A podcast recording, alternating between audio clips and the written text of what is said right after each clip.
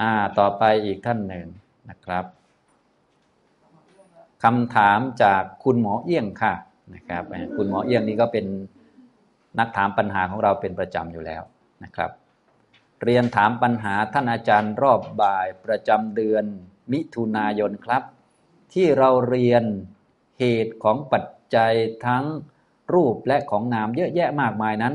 เรียนให้มากไปทำไมครับ เอาไปใช้ประโยชน์กันอย่างไร ช่วยให้หายทุกชั่วคราวได้หรือไม่ กับจัดลงอริยสัจได้อย่างไร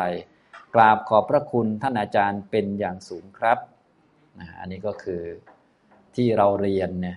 คำว่าเราในที่นี้อาจจะคุณหมอเอี้ยงก็ได้นะ เพราะว่าเรียนเยอะนะ ที่เราเรียนเยอะนะ ที่เราเรียนเหตุปัจจัยของรูปของนามเยอะแยะมากมายเนะี่ยเรียนไปทำไมนะครับ เรียนไปเยอะแยะมากมายเนี่ยนะ จริง ๆ แล้วเราเรียนทุกท่านคงรู้ว่าเราเรียนไปเพื่อปฏิบัติใช่ไหมปฏิบัติให้เห็นความจริง ถ้าเราพูดเอาสูงสุดยอดมาเลย ที่เราเรียนปฏิบัติทุกอย่างก็จุดจบมันก็คือนิพพาน เรียนเพื่อไปนิพพานเพื่อได้อรหัตผล อนาคามิผล สกทาคามิผล โสดาปฏิผล ทีนี้จะได้ผลเหล่านี้ก็ต้องมีมรรคก่อน เพื่อให้มันได้มรรคจะมีมรรค มรรคมาประชุมกันก็ต้องมีสัมมาทิฏฐิที่เป็นหัวหน้าของมรรคมาก่อน จะมีสัมมาทิฏฐิที่เป็นหัวหน้าของมรรคเพื่อเห็นอริยสัจก็ต้องมีวิปัสสนามาก่อน เห็นไหมมันก็ไล่มาเรื่อยๆ จะมีวิปัสสนาก็ต้องมารู้รูปรู้นาม เห็นอนิจจลักษณะทุกขลักษณะอนัตตลักษณะให้มันชัดเจนก่อน จึงจะรวบสิ่งเหล่านี้ว่าแต่จริงมันคือทุกขสัตว์นะ มันมาจากเหตุคือสมุทัยนะ มันจะได้เป็นมรรค มันจะได้ไปสู่ผลไล่ไปเรื่อย เนี่ยย้อนกลับมาเรื่อยๆอย่างนี้อ่าฉะนั้นเราจะพูดระดับไหนก็ได้ ว่าเราเรียนไปทำไมถ้าเอาพูดแบบยอดเลยก็คือเรียนไปนิพพานใช่ไหมแต่ว่าพูดแบบนั้นมันก็จะจะเหมือนกับปั้นทุบดินเกินไปใช่ไหมเราก็ค่อยย้อนลงมาเรื่อยๆย้อนมาจนกระทั่งถึงตอนที่ใกล้กับที่เรียกว่า พอเรียนเสร็จก็ไปปฏิบัติก็คือ ตอนที่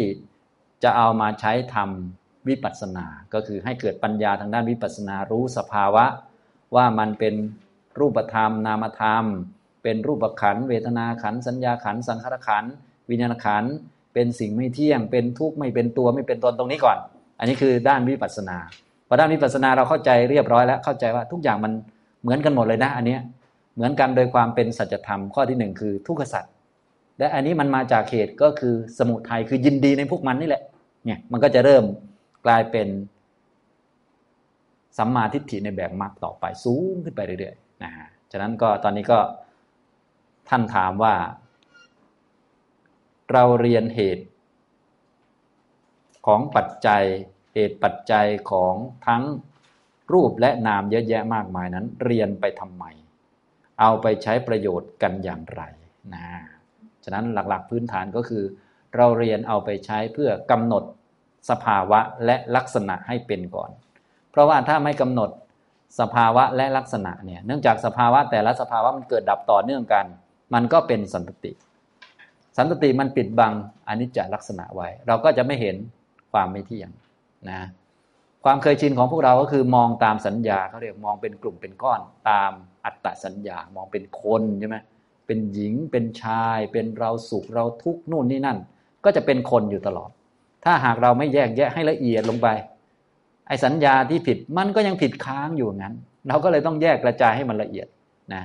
ถ้าเราไม่รู้จักว่าเออสิ่งต่างๆ มันขัดแย้งกับความคงที่ขัดแย้งกับความสุข เพราะมันมีแต่ของไม่คงที่ เพราะปัจจัยมันเกิดเนี่ยมันเปลี่ยนแปลงเยอะตลอดเลย เราก็จะเห็นว่ามันสุขมันคงที่นะสุขคงที่มันก็ไม่เห็นทุกขลักษณะนี่มันก็เป็นอย่างนี้เราก็เลยต้องเรียน แล้วก็เรียนตัวสภาวะด้วย เรียนเหตุปัจจัยด้วย จะได้แยกแยะสภาวะให้ชัด และเห็นลักษณะให้ชัดนะครับ การจะเห็นสภาวะให้ชัดเนี่ยนะก็สามารถที่จะเห็นได้ผ่านการแยกที่ละเอียดขึ้นละเอียดขึ้นได้ อย่างเช่นยังไงบ้างนะเราต้องพูดเป็นตัวอย่างสำหรับเวลาเราเรียนมาแล้วเราต้องเอามาปฏิบัตินะปฏิบัติทางด้านวิปัสสนา มันจะมีหลักๆอยู่สองอย่าง ก็คือต้องกำหนด สภาวะให้ได้ก่อน อันไหนเป็นรูปธรรม อันไหนเป็นนามธรรมนะใช่ไหมไหนรูป อันไหนนาม อันไหนขันอะไร รูปขัน เวทนาขัน สัญญาขัน สังขารขัน วิญญาณขัน อันนี้เขาเรียกว่ากำหนดสภาวะ คือรู้จักตัวมันกำหนดตัวมันได้ มันก็จะไม่ไปนึกตามความเคยชินว่ามันเป็นคน เป็นหญิง เป็นชายใช่ไหมถ้ากำหนดมันไม่ได้ปุ๊บ มันก็จะ มันก็ มันก็เคยชินแล้ว อันนั้นไม่ต้องเดาแล้วนะไอเราของเรามาเพียบแหละนะ แต่ถ้าเรารู้จักว่าอันนี้มัน มันดินมันน้ำมันไฟมันลม อันนี้มันเวทนา อันนี้มันขันอะไรมันก็มันก็ไม่ต่อแล้วใช่ไหมมันก็ไม่เคยชินแล้วนะเนี่ยก็คือกำหนดสภาวะนะครับ ถ้ายิ่งได้เยอะเนี่ยมันก็มีโอกาสที่จะได้กำหนดบ่อยๆ มันก็จะเป็นความเคยชินของจิตที่มันจะเน้นไปทางด้านกำหนดเป็นสภาวะแทนก็คือรูปธรรมนามธรรมนั่นเองนะโดยรวมๆก็คือรูปธรรมนามธรรมขันห้านั่นแหละ แต่ว่าถ้าเรากำหนดแค่อย่างสองอย่างน้อยๆเนี่ย จิตมันยังไม่เคยชิน พอทำบ่อยๆ เยอะสภาวะขึ้นมันก็จะเคยชิน มันก็จะเน้นมาที่กำหนดสภาวะ นี่อย่างที่หนึ่งก็คือกำหนดสภาวะ อันที่สองก็คือกำหนดลักษณะที่มันเป็นลักษณะสามัญสามประการเป็นเบื้องต้น ที่เป็นหลักวิปัสสนาก็คืออนิจจลักษณะทุกขลักษณะอนัตตลักษณะ ทีนี้ที่ท่านถามเนี่ยเราเรียนเหตุปัจจัยของรูปของนามเนี่ยมันจะช่วยยังไงอ่าถ้าเราเรียนตัว รูปนามโดยตรง อย่างเช่น รูปเวทนาสัญญาสังขารวิญญาณเลยโดยตรงอย่างเงี้ยนะมันก็จะได้ไม่กี่ตัว อย่างเช่นเรียนเรื่องจิตเรื่องวิญญาณก็จะได้ไม่กี่ตัว แต่ถ้าเรียนเรื่องวิญญาณที่มาจากเงื่อนไขจากปัจจัยด้วย เรียนปัจจัยของวิญญาณ วิญญาณหรือจิตก็คือตัวรู้นั่นเอง ตัวรู้อารมณ์รู้แจ้งซึ่งอารมณ์ ทีนี้ถ้าใส่ปัจจัยมันเข้าไปด้วยวิญญาณมันก็จะหลายตัวแล้ว มันก็จะ จับสภาวะได้มากขึ้น อย่างเช่น วิญญาณที่อาศัยตาเกิดก็เรียกว่าจักขูวิญญาณ มันก็คือวิญญาณตัวเดียวกันนั่นแหละ แต่ว่ามันแยกแจกตามเงื่อนไขมัน เนี่ยเรารู้เหตุมัน ก็คือวิญญาณที่อาศัยตาเกิด ก็เรียกจักขูวิญญาณนี่วิญญาณหนึ่งแล้ว จริงๆก็คือรู้อารมณ์เหมือนกัน ที่ฟังเสียงก็คือวิญญาณที่มันอาศัยโสตะวิญญาณเกิด มันก็คือวิญญาณอีกตัวหนึ่งแล้วนะ วิญญาณที่อาศัยกายเกิดกายวิญญาณ วิญญาณที่อาศัยใจเกิดมโนวิญญาณอย่างนี้เป็นต้นนะก็จะเป็นวิญญาณหลาย ๆ ชนิดหลาย ๆ ชนิดไปนะครับ เวทนา ก็เหมือนกันนะเราจะบอกว่าอ้าเวทนาสุข เวทนาทุกเวทนาทุกขมสุข มันก็ได้ไม่กี่ตัว แต่ถ้ามีเงื่อนไขหรือปัจจัยมาผสมโรงเข้าไปด้วยนะเวทนาที่เกิดจากจักขู่สัมผัส เวทนามันมีสามก็จริง แต่เวทนาที่เกิดจากจักขู่สัมผัสมันก็มีสุขทุกข์อทุกขมสุขที่มาจากทางตาก็ได้ สุขทุกข์อทุกขมสุขที่มาจากทางหูก็ได้ มันก็แยกได้หลายตัวใช่ไหมการแยกได้หลายตัวนี้จะทำให้มุมมองมันเพิ่มขึ้น มันก็จะเคยชินในการกำหนดสภาวะได้มากขึ้นนี่เวทนาเห็นไหมเวทนาสุขทุกข์อทุกขมสุขที่มาจากจากขูสัมผัสโสตสัมผัสคานาสัมผัสชิวหาสัมผัส ชื่อมันก็เลยเยอะตามเงื่อนไขนะ อย่างนี้ทำนองนี้ อย่างสัญญาการกำหนดอย่างนี้ใช่ไหมถ้าเรารู้จัก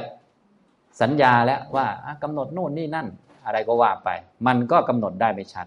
แต่ถ้าเราเอาเงื่อนไขของสัญญา เช่น การกำหนดสัญญาหรือจำรูปเป็นรูปสัญญา นี่ก็สัญญาหนึ่ง ถ้าจำเสียงได้ก็เป็นสัญญาหนึ่งจำกลิ่นจำรสจำเรื่องนั้นจำเรื่องนี้ได้ ก็คือสัญญาเหมือนกันนั่นแหละ เราก็สามารถกำหนดสัญญาได้บ่อยขึ้น ก็จะคุ้นเคยกับ การกำหนดสัญญา อันนี้ก็คือช่วยในการกำหนดสภาวะ เห็นไหมพอปัจจัยเยอะขึ้น เรียนเรื่องปัจจัยของสิ่งเหล่านั้นที่ทำให้มันเกิดขึ้น ก็ช่วยในการกำหนดสภาวะได้เยอะ สัญญาอย่างเดียวก็แยกเป็นหกก็ได้ แยกเป็นอื่นๆก็ได้ เวทนาอย่างเดียว แยกเป็นอื่นๆก็ได้นะอย่างเช่นในมหาสติปัฏฐานสูตรอย่างง่าย ๆ พระองค์ก็บอกว่าให้กำหนดเวทนานะเป็นสุขทุกข์อทุกขมสุข แล้วก็ให้มันอิงอามิตรก็มีนะ อิงอามิตรก็มีทั้งรูปเสียงกลิ่นรสสัมผัสเนี่ยมันเวทนาได้เยอะแยะไปหมดเลย มันก็คือเวทนาเหมือนกันแหละเห็นไหมมันก็กำหนดได้ละเอียดขึ้น เราก็จะเคยชินกับการกำหนดความรู้สึก ต่อไปพอเคยชินแล้วอะไรที่เป็นความรู้สึกขึ้นมา มันก็คือเห็นปุ๊บก็เวทนาเลย มันก็เรียกว่ามันอะไร มันคล่องมันชำนาญ พอเข้าใจไหมอย่างนี้ อ่า นี่คือ ประโยชน์ของการเรียนรู้เรื่องปัจจัยของสิ่งต่างๆ อย่างนี้นะครับ นี่ส่วนที่หนึ่งคือการกำหนดตัวสภาวะ เพราะการนำมาปฏิบัติทางด้านวิปัสสนา เราจะเน้นไปสองตัวตัวที่หนึ่งคือกำหนดสภาวะ ตัวที่สองคือกำหนดลักษณะที่เป็นลักษณะสามัญสามสามัญญลักษณะนะอันนี้จะลักษณะทุกขลักษณะอนัตตลักษณะ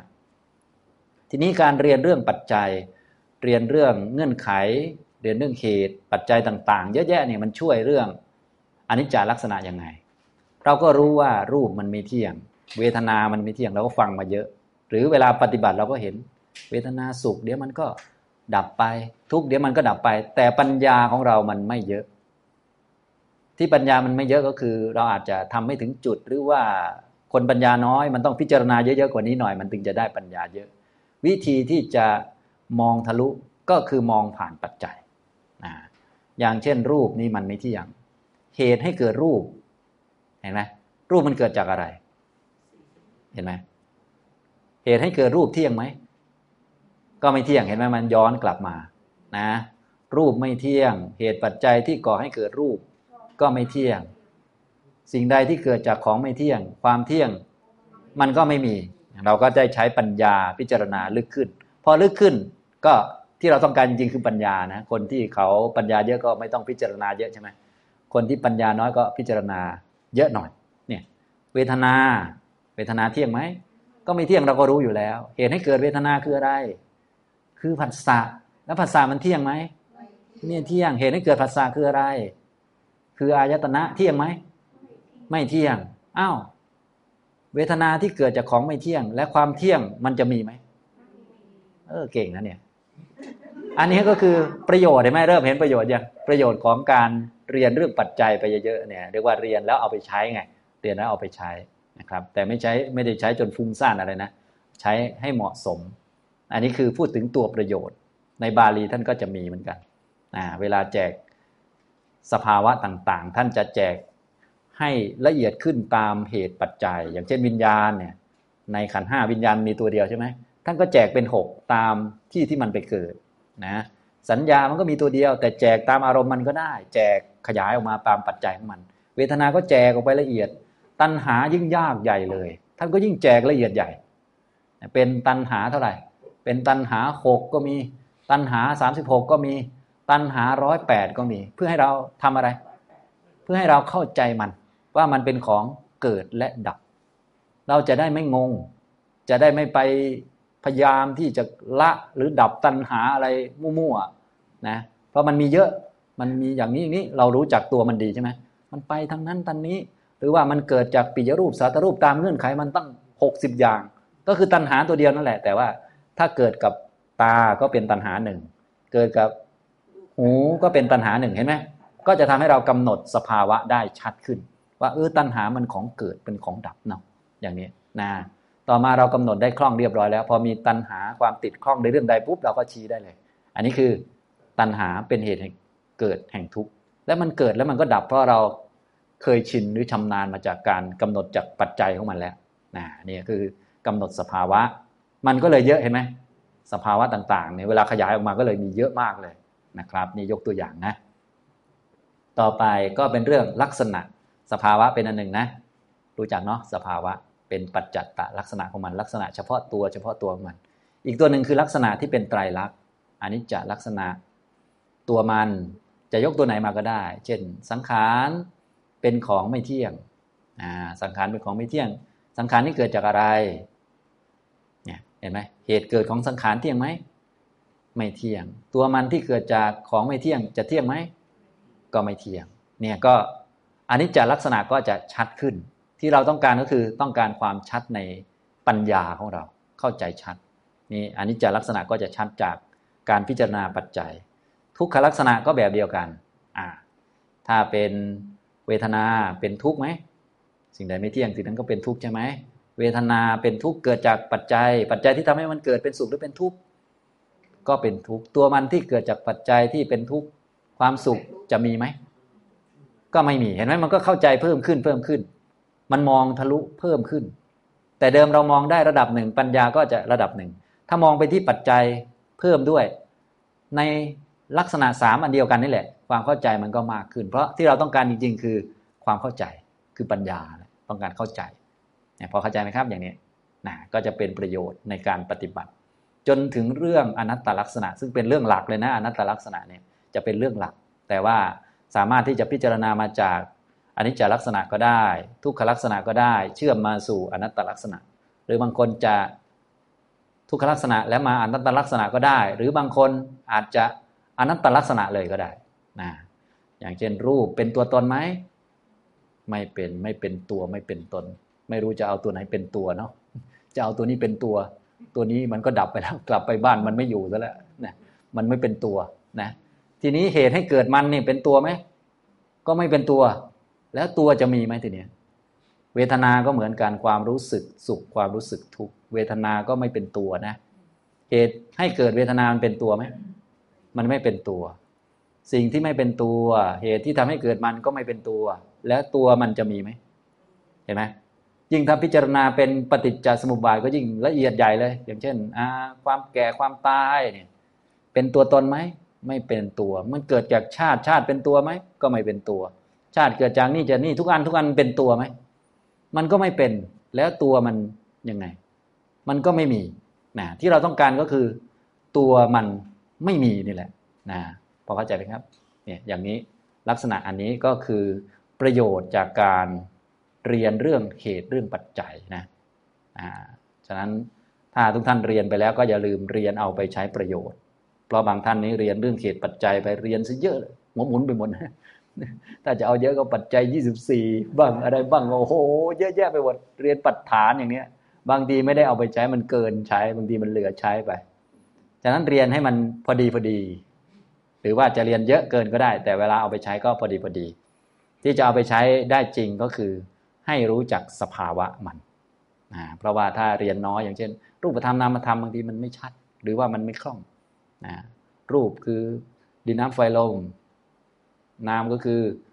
เวทนาสัญญาสังขารวิญญาณ ก็เวทนาก็สามารถแยกได้อีก มันก็จะชัดขึ้นหรือว่าคุ้นเคยมากขึ้น สัญญามันก็ชัดเพิ่มขึ้น สังขารวิญญาณมันก็กระจายออกมาตามปัจจัยของมันเห็นไหมอาศัยช่วย ทีนี้ลักษณะสามด้วยอนิจจลักษณะ ทุกขลักษณะอนัตตลักษณะ สิ่งนั้นเป็นของไม่เที่ยงเหตุปัจจัยที่ทำให้เกิดมันล้วนไม่เที่ยง สิ่งใดที่เกิดจากของไม่เที่ยง ความเที่ยงมันก็ไม่มี สิ่งนั้นเป็นทุกข์เหตุปัจจัยที่ทำให้มันเกิดก็เป็นทุกข์ด้วย ตัวมันที่เป็นทุกข์เกิดจากปัจจัยที่เป็นทุกข์ความสุข มันก็ต้องไม่มีนะใจเราก็จะเรียกว่าคลายความเข้าใจผิดได้ ตัวมันไม่เป็นตัวไม่เป็นตน เหตุปัจจัยที่ทำให้เกิดมันก็ไม่เป็นตัวไม่เป็นตน มันไม่เป็นตัวเหตุปัจจัยก็ไม่เป็นตัว แล้วตัวจะจะมีไหมเห็นไหมนะ อันนี้ก็คือเหมือนถามตัวเองเนาะเพื่อเพื่อจะรู้ว่ามันไม่มีตัว จริง ๆ ข้อสรุปในธรรมะก็บอกอยู่แล้วว่ามันมีตัว แต่ใจเราเนี่ยโอ้โหมันยากเย็นกันนะนะฉะนั้นที่เรียนแล้วก็เอาไปปฏิบัติเนี่ยก็เพื่อประโยชน์ตรงนี้แหละนะนะครับ อันนี้ก็คือท่านได้ถามถึงเรื่อง ที่เราเรียนเหตุของปัจจัยนะเหตุปัจจัยของทั้งนามทั้งรูปเยอะแยะมากมายนั้น เรียนให้มากไปทำไมครับ เรียนให้มากไปทำไมครับ ให้มันเปลืองสมุด หรือให้มันรู้เยอะๆอันนี้มันก็มันก็ดีกว่าไม่เรียนนะ แต่มันไม่ค่อยได้ประโยชน์เท่าไหร่แต่จะจะให้ได้รับประโยชน์จริง ๆ มันก็คืออย่างที่ผมบอก ให้เอาไปปฏิบัติ เพื่อเข้าใจสภาวะ ว่ามันมีแต่สภาวะมีแต่รูปนามนะ มีแต่ของไม่เที่ยงเป็นทุกข์ไม่เป็นตัวตนนะ เพื่อความเข้าใจนั่นเองตัวความเข้าใจนี้เป็นปัญญาแบบวิปัสสนา แล้วมันจะเชื่อมไปสู่เรื่องของสัจธรรมต่อไป นะเอาไปใช้ประโยชน์กันอย่างไร ช่วยให้หายทุกชั่วคราวได้หรือไม่นะเวลาที่เราปฏิบัติอยู่นี่นะก็ทุกท่านก็คงทราบแหละนะเวลาปฏิบัติทางด้านวิปัสสนาเนี่ยอย่างน้อยเราก็ต้องมีสมาธิระดับใดระดับหนึ่ง เล็ก ๆน้อยๆความทุกข์มันก็หายไปชั่วคราว เพราะว่ามันไม่มีเงื่อนไขให้ทุกข์ทางใจต่างๆ เกิดขึ้น เพราะทุกข์มันก็เกิดจากกิเลสเนาะตอนวิปัสสนาอยู่มันก็ทุกข์มันก็ หายไปชั่วครั้งชั่วคราว ความเห็นผิดก็ไม่เกิดในขณะนั้นๆ เป็นตะทางขับประหารไปก็ค่อยๆ ปฏิบัติกันไป ก็จะค่อย ๆ เห็นอานิสงส์ไปเรื่อยนะก็ชั่วคราวก็คงหายไปได้แหละ แต่ถ้าจะให้เด็ดขาดก็นู่นแหละ ต้องทำให้ถึงเป็นมรรคเป็นผลต่อเนื่องไปนะครับทำนองนี้นะช่วยให้หายทุกชั่วคราวได้หรือไม่กับจัดลงในอริยสัจได้อย่างไร กราบขอบพระคุณท่านอาจารย์ เป็นอย่างสูงครับนะอย่างนี้นะครับนะฉะนั้นถ้าเรียนเรื่องเหตุเรื่องปัจจัยแล้ว ทุกเราก็จะจัดได้ชัด เพราะทุกมันก็คือสภาวะที่เป็นของว่างจากความเที่ยงว่างจากความสุข ว่างจากอัตตาตัวตน แล้วก็ว่างจากความสวยความงาม อย่างนี้นะ ถ้าแยกเขตแยกปัจจัยชัดมันก็จะเชื่อมโยงมาสู่ทุกขสัตว์ได้สะดวกขึ้นนะอย่างพวกเราในขันห้าเหตุปัจจัยที่ทำให้เกิดขันห้าทั้งหมดทั้งมวลเนี่ย มีตัวมีตนมีของเที่ยงอะไรบ้างไหมเนี่ยทั้งสภาพเนี่ยไม่มีก็คือกองทุกก้อนทุกนั่นเองนะเป็นความเป็นไปของกองทุกล้วนๆก็คือกองของสิ่งไม่เที่ยงล้วนๆเป็นไป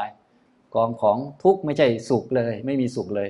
ไม่มีตัวตนเลย ไปเป็นกองกองอยู่นี่นะแต่ว่าไม่มีของเที่ยงสักอัน ไม่มีของสุขแท้สักอัน ไม่มีตัวตนสักอัน แต่มันก็ไปเป็นความเป็นไปของกองทุกล้วนๆมันก็เป็นไปอย่างนี้เราก็จะเข้าใจ ทุกขสัตว์ได้ชัดเข้าใจสมุทัยที่เป็นเหตุที่เป็นเชื้อของไอ้เจ้ากองนี้ได้ชัด เพราะเชื้อของมันคือตัณหา ตัณหาก็เกิดจากเหตุเยอะเหลือเกิน ที่พระพุทธเจ้าของเราให้กำหนดบ่อยๆ ก็คือ ตัณหาเกิดกับปิยรูปสาตรูปหกสิบเห็นไหมเยอะแยะเลย ตาของเรายินดีในตาในรูปเนี่ยก็พลอยทำให้มีขันห้าต่อไปเรื่อยๆ เชื่อมกันต่อไปนะขันห้าก็ไม่เที่ยง ที่เป็นทุกขสัตว์นะสมุทัยสัตว์คือตัณหาก็ไม่เที่ยงเหมือนกัน อย่างนี้จะหมดสิ้นไปก็ด้วยนิพพานนะจะถึงนิพพานก็มักมีองค์แปดอย่างนี้นะครับ อันนี้นะก็จะเป็นประโยชน์จากการเรียนเรื่องเงื่อนไขเรื่องปัจจัยนะครับคำพีรุ่นหลังๆ ท่านก็ให้เกียรติกับการเรียนเรื่องเงื่อนไขเรื่องปัจจัยมากทีเดียว เนื่องจากว่าถ้าเรียนเรื่องเหตุปัจจัยเงื่อนไขแล้วจะเข้าใจเรื่องความไม่มีตัวไม่มีตน ท่านก็เลยเรียกคนที่รู้จากเงื่อนไขปัจจัยว่าไม่มีตัวไม่มีตนเนี่ยเป็นแต่สภาวะล้วนๆเกิดดับมาจากปัจจัยเนี่ยท่านเรียก อันนี้คำบีรุ่นหลังๆ ท่านนิยมเรียก ท่านเรียกว่าจุลโสดาบันนะพวกได้ปัจจยปริคหายานนะก็คือรู้เหตุเงื่อนไขปัจจัยเนี่ยพวกรู้รูปนาม รู้เหตุปัจจัยเนี่ยจะรู้จากว่าเอ้ยมันไม่มีตัวมีตนจริงๆ มันเป็นเหตุปัจจัยต่อกัน ก็เลยคล้าย ๆ กับล่อใจหน่อย ทั้งที่อันนี้เป็นปัญญาพื้นฐานตอนนั้นแหละ แต่ว่าคล้ายๆล่อใจหน่อยนะจะคล้ายๆ กับโสดาบันท่านว่าอย่างนั้นนะเพราะว่าพระโสดาบันเนี่ยทิฏฐิคือความเห็นผิดว่ามีตัวตนจะไม่เกิดใช่ไหมคนที่รู้จากสภาวะรู้จักสิ่งต่างๆ เกิดจากปัจจัย และปัจจัยไม่มีตัวตนก็จะเห็นว่าไม่มีตัวตนเหมือนกันแต่ว่าเดี๋ยวสักหน่อยมันเกิดมาใหม่พวกนี้ก็เลยเรียกว่า โสดาบันน้อย จูลโสดาบันอย่างนี้ อันนี้คำพีรุ่นหลังท่านเรียกนะอ่าอันนี้นะครับ อันนี้คือประโยชน์นะครับ